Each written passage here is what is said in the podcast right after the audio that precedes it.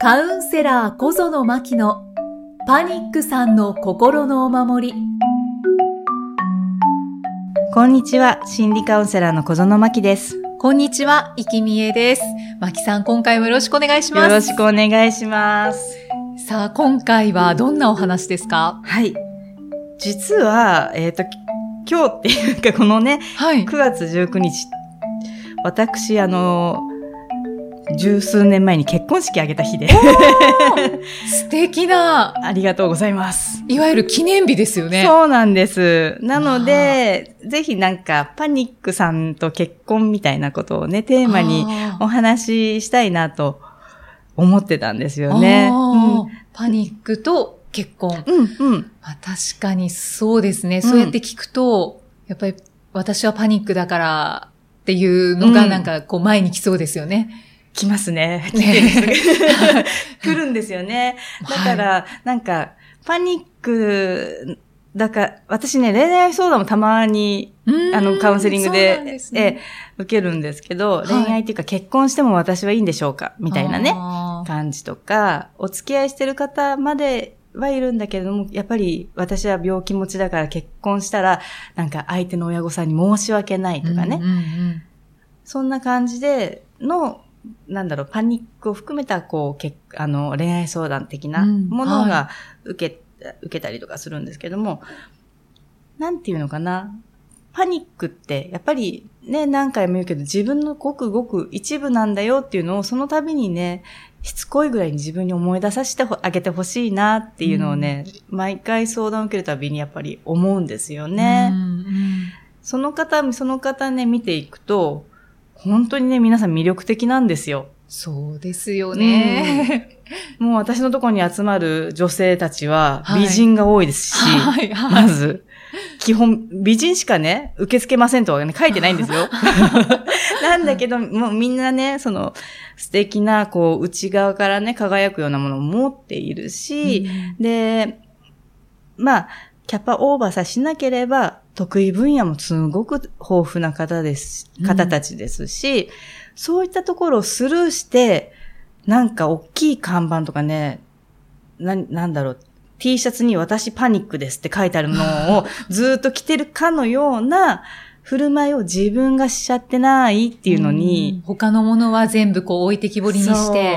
そこにね、気づいてもらいたいんですよね。うん。なんか普段は、あの、お友達とかにパニックなんですって話せるようになりましたとか、あと、ね、彼だったら彼とかに、あの、こういう時に苦手なんだ、苦手だから一緒にちょっと電車乗ってとかって頼めるような人とかも結構増えてはいるんですよね。うんでもいざ結婚ってなると、で、その、頼めてる間は、パニックっていうのは私のごく一部なんだっていうふうに思えてるんですよ。はいはい。でも、なぜか結婚とかね、になると、一気に前面に持ってくるんですよ。うーん。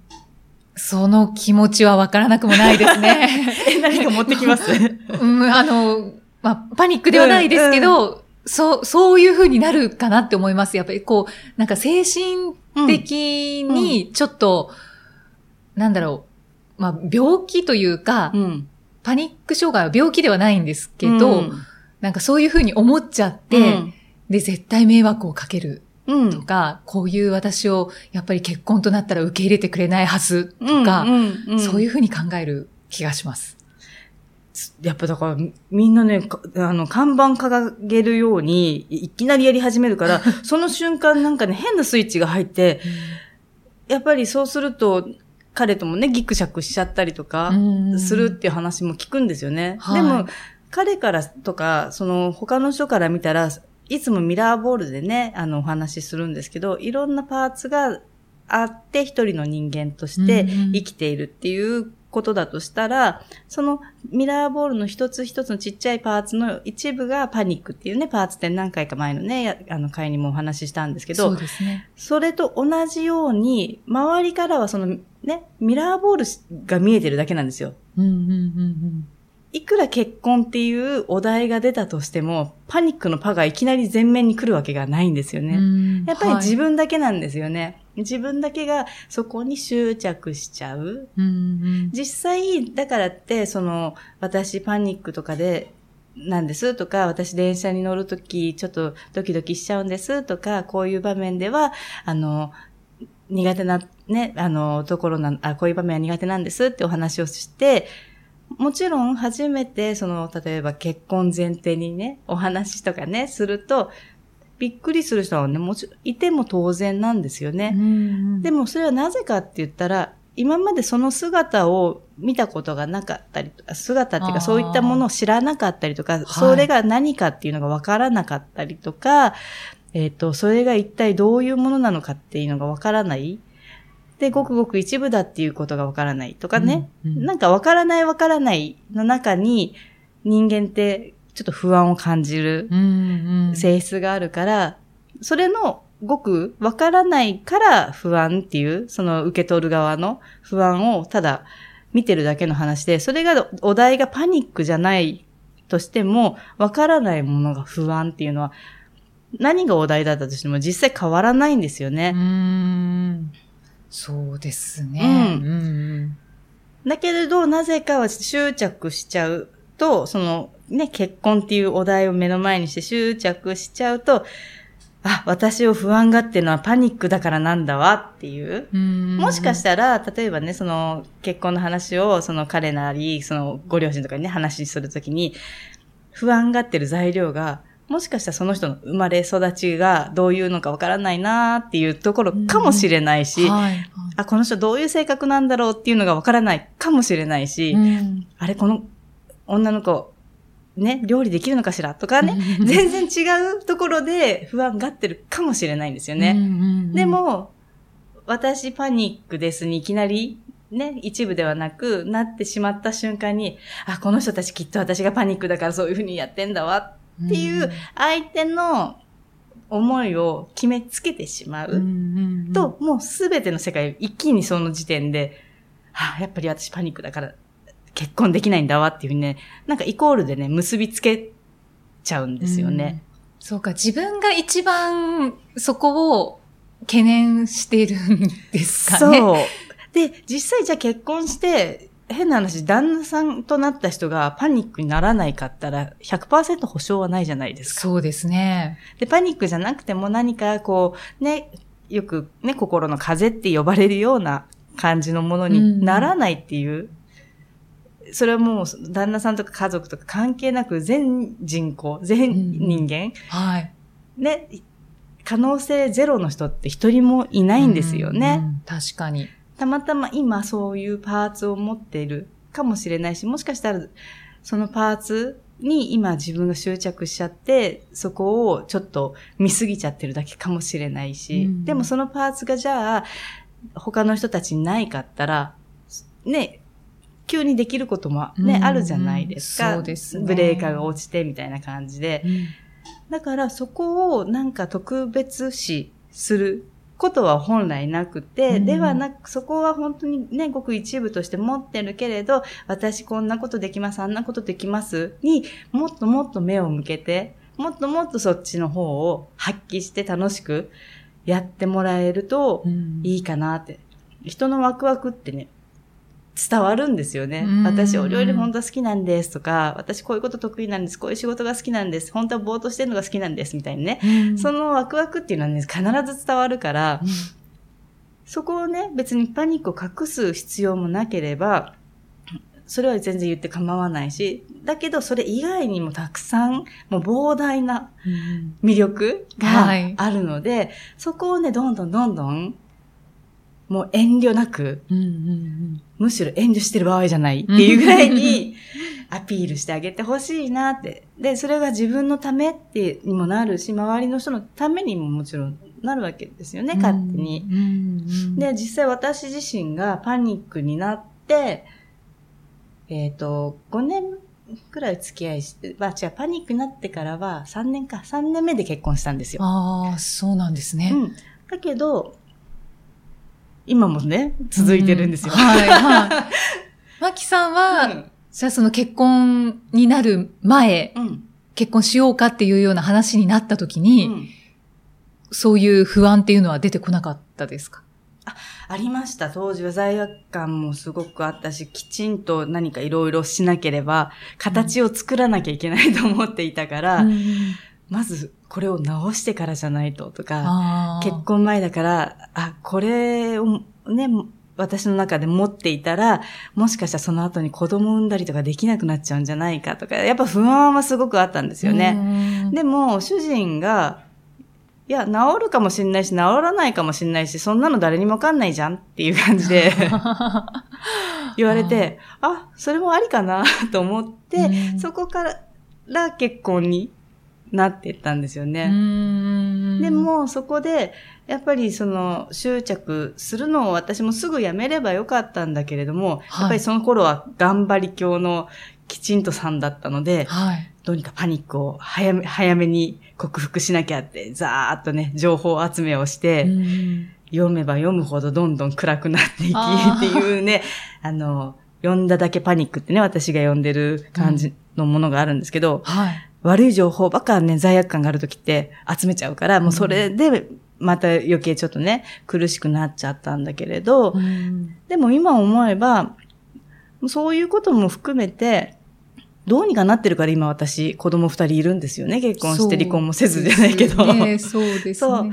人間ってだからパニックとかにかが、かが、なんていうのか限らず、何が起こるかわからない生き物じゃないですか。で、うん自分自身の中で、もしかしたらね、他に、なんだろう、得意なもの、不得意なものがあったりって、それも普通、当たり前のことじゃないですか。うんうんはい。その中の一つなんですよね、たまたま。うんうんうんで、それを私ができないところを旦那さんにやってもらうとか、で、旦那さんができないところを私がやるとか、そのために、こう、パートナーがいるんだなっていうのを、なんていうのかな、本当人体実験しながら結婚してるっていう感じ、だなって今振り返ってみて思うんですようね。んなんか私が電車乗れない時期だったら、その分旦那さんが、外を、ま、外をたくさん子供連れて回ってたりとか、はい。でもその分私家のことや、得意なところだけやるとかね。なんかそういうふうに足りない部分を自分にもっと足さなきゃ足さなきゃ足さなきゃっていうふうに一人でどうにかして解決しようと思っていたから、ちょっとなんかいろいろ情報を集めてちょっと苦しくなっちゃったけれど、そうではなくて、あ、足りない部分は足りてる人がいるんだからその人たちにお任せしようみたいに、うん。少しずつその生き方を覚えていくのが、なんかパートナー、旦那さんなんていうのかな、はい。結婚したっていううん。ことに私、なんていうのかな、一番良かったことかなって。今、恋人がいない人で、うん。でもちょっとこうパニックを抱えていて、っていう方も悲観することはないです全くないですよね。うん。うんないです。だって、あの、初めからね、初めまして私パニック持ってるんですみたいなこと言わなくても別にいいんですよ。そうですね。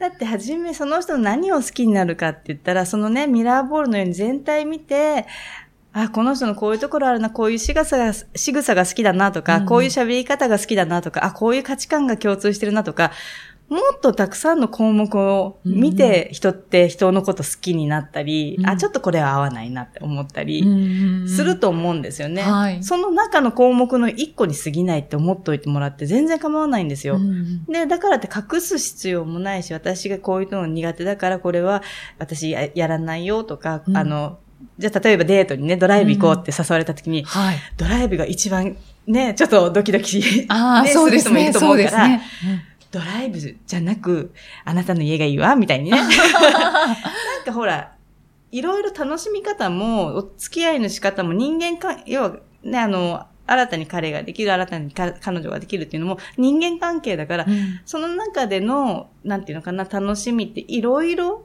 それの一つに限らないんですよね。だからパニックさんの苦手なものを全部回避しても、たくさん世の中には楽しめるものがたくさんあるんですよ。確かにそうですうね。ん。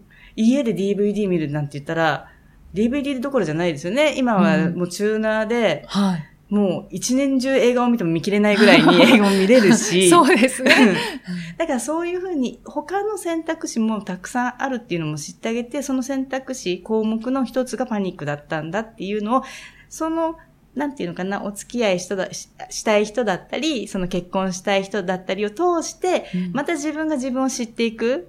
うんで、それでまた自分が苦手な部分を頼っていくっていう、その、本当にね、不思議なぐらいにね、あの、はい私のクライアントさんのパートナーさんとか、はい。えっと、旦那さんたちって、なんていうのかな、神夫っていうのかな。神夫？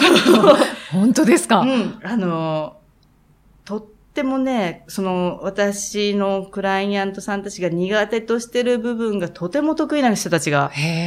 やっぱり揃ってるんですよ。はあだから、ちゃんとパズルみたいにこう、組み合わさってるんですね。ちゃんとなってるんですよ。でも、罪悪感持ってる時って、あ、私ができないからこの人無理してやってるっていうフィルターをかけてみるから、うんあ、申し訳ない、やっぱり私は、みたいになっちゃうんだけど、うんそのフィルターをね、どんどんどんどん外してあげると、あら、私ができないことこの人ができたわ、みたいな感じに、すごく、くシンプルになっていくし、うんうんで、シンプルになっていくから、つなんていうのかな、お付き合いの度合いがっていうんじゃないけども、愛情の度合いがどんどん深くなってくるんですよね。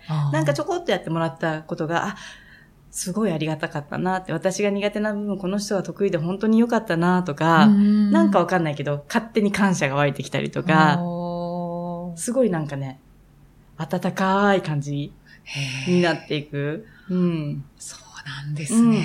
だからパニックをね、ぜひね、あの、理由にしないであげてほしいなって。うんね、そこに執着してるなっていう時期ももちろんあっていいんだけれども、それにただただ気づいてあげる。ここは別に結婚とかね、そういうツールを使っても、やっぱり何ら変わらなくて、やっぱりごくごく一部っていうのには何も変わりはなくて、だからこそ、その、看板を掲げるように、パニックっていうものを、こう、なんていうのかな。ひけらかす必要もなければ、うん。うんうんはい。ね、強調する必要もなければ、そんな風にね、パニックっていうものを使わないでほしいなうんうん。もう本当に自分自身には魅力があるんだよっていうのをね、気づいてほしいなって思います。うん。私も一番最初は、うん。いや、その、パニックを前面に出して、だから結婚できないっていう、うん。その気持ちすごいわかるなってうんうん。思ってましたけど、うんやっぱお話をこう聞いていくと、うん。ああ、そっか、ごくごく一部かっていうのが、なんか改めて、うん。腑に落ちました。うん。そうなんです。一部です。すべてが一部で全部が揃うから、すごく魅力的魅力的な一人の人間になる。うんだからそこに足りないも足すも何もなくっていう。んで、私が足りなければ相手がきっと持ってるから。はい、はい。ね、それを多分人体実験のように結婚してからいろいろ体験していく。と思うとね、結構楽しいですよ。ねえ、うんなんか、面白いですね。楽しいですよ。うん。あれ、これ違ったか？みたいなのもあるけど。ああ、本当ですか？失敗か？って思ってマキさんと旦那さんのお話も楽しそうですよね。そうなんですよね。私、あの、え、今年15年目に入ったのかな？結婚してああ、から。そうなんですね。そうなんです。結構一緒にいますよね。はいでもね、ここだけの話って、ラジオ、ね、ポッドキャストで言うかっていう感じなんですけど、同棲5年してるんですよ。ああ、結構長いですね。そうなんです。なので、ね、そろそろもう20年っていう、うん一緒に暮らし始めてからそうだ。感じなんですけど、私、結婚する前まではもう本当に記念日女で記念日ばっかり好きで、記念日には何々を買えとか、記念日にはどうしようっていう雑誌も見てたし、そのぐらい記念日女だったんですよね。はいだけど、未だにね、お花一輪ももらわないっていうね。ええそれ許せてるんですか？大丈夫ですか？初めはもちろん許せないですよ。その度にバトル。バトルなんですけど、でも、うちの旦那さんからすると毎日が、もうその日限りのはい貴重な日だから、はい。そんなね、結婚したとかっていうのはその中の一部に過ぎないと。だからその、毎日毎日が記念日なんだから、なんていうのかな、その日だけ祝うのはやりたくないっていう、ね、なんか言葉だけ聞くとイケメンっぽいね、普通のおっちゃんがね。素敵な言葉だなって思いました、今。言ってるんです。うん、だから今はもう記念日に何かするってことは、例えば子供の誕生日とかはね、ケーキ買ってきたりぐらいはするんですけど、はい。あとはもう結婚記念日とかは何もお互い普通に暮らし、うんうん普通に、なんだろう、ご飯を食べ、別になんか特別なゴージャスなとかっていうんじゃなく、うんうん普通にお味噌汁とご飯とおかずみたいな感じで食べて、でも寝る時になって、あ、今日もっていうか今、今年、この一年もなんか、こうやってみんなで笑って過ごしてよかったなーなんていうふうに、自分の中だけに浸りながあらー寝るみたいな。そうなんですね。うん随分変わりましたね、じゃあ。ね え本当ですね。記念日女だから。あ諦めたってことですかマキさんが。いや、そのね、毎日が、なんか特別って思いながら、なんか毎日一生懸命っていうよりも、毎日をこう、愛情を持って大切に、なんか自分のためにっていう、その生き方がすごく心地よかった。うーん。何もなんか、捨て駒がないっていうか、充実しますようね。ん、そうなんですよね。うんうんだから別にどこかにそうやってポイントを持ってこなくても、あ、幸せってなんかすごい薄味だけど、あるんだなっていう。うん。ずーっとこそうう、そうそうそう。底辺に流れてんだなーっていう。そうそうそうそう。なんかそんな感じをほわーっとね、感じれる。もちろん感じれない瞬間もありますけど、はいはい。ですようんね。ありますけど、ほわーっと感じれる時がなんかいいなって。うー。うんん。いうのがちょっと体感ね、ここの、だから何、十何年で体感できたので、多分今はそんなにこだわりがなくなったのかな。もっともっと、マキさんと旦那さんの、なんかいろんなお話をこう聞かせてもらいたいなっていう気がするんですけど、ですね。はいちょうどですね、少し先になりますが、はい。11月10日土曜日に、えー、マキさんと旦那さん、お二人での講演会を行うということで、ねえ、はいどうなるんでしょうね。これ初ですか？もう初どころのさばきじゃないですよ。旦那さんだって SNS に写真出すどころか、はい。自分の顔写真を撮ることすら嫌いな人。ええそう。ねそんな人が講演会？みたいな。な、なんで講演会に至ったんですか？これはね、私のクライアントさんなんですけど、が、あの、はい招致っていうか、あの、こうこう、声をね、かけてくれたんですけれども、なんか、周りの人たち、まあ、たまにね、ブログに夫婦の話みたいな感じで、旦那さんの話とか書いてたりするんですよね。書かれてますよね。その中で、やっぱ、い、なんていうの？あ、この考え面白いな、この考え、なんかいいなと思うことだけを書いてはいるんですね。はい。ってことは、そのいいことだけ書いてるんですね。はい、はい。だけれど、やっぱそこを読んでくださってる方が、うわ、なんか、そその話聞きたいっていうのはうん前から聞いていたんですよ。で、その今回招致してくださった方とか、あとその界隈の方たちが、パニックになった人の経験はしたと。だけど、実際自分の旦那さんだったり、自分のパートナーだったり、自分の家族だったり、その、パニックを見てた側、うんうんうん、パニックとか鬱を見てた側って実際どうだったのっていうのを、やっぱ親だったり、自分のね、本当に近しい旦那さんだったり、はい。パートナーだったりすると、なかなかフィルターがかかりすぎて分からなかったり、客観視できなかったりするうん。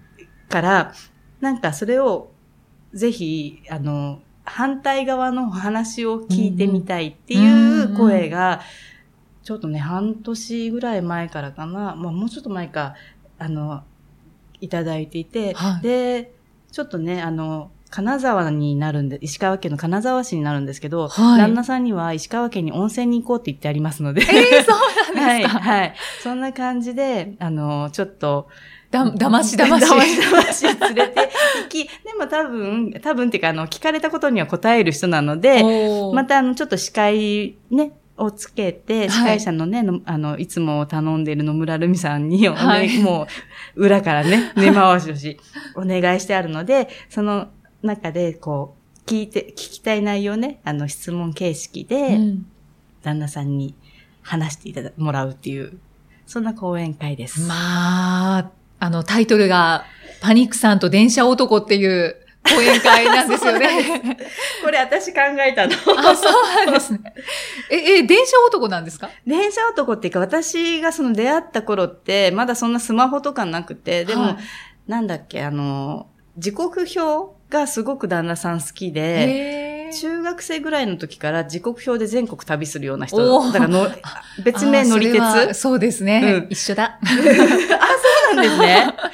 で、時刻表をこう、ささっと読めるのが自分の自慢っていう、あだったり、時刻表を持ち持ってれば、もう、九州から北海道までどこにも行けるっていうのが楽しかったみたいで、はい。でもその、それを初めの頃私もパニックじゃなかったので、うん。一緒に鈍行で岡山岡山まで行ったりとかね、うん。してたんですけど、途中でパニックになり、うん。で、電車に私が乗れないのをきっかけに、主人も、ね、週末とか家にいるようになり、はい。ではい。気づいたら、時刻表が家から消えていて、あら。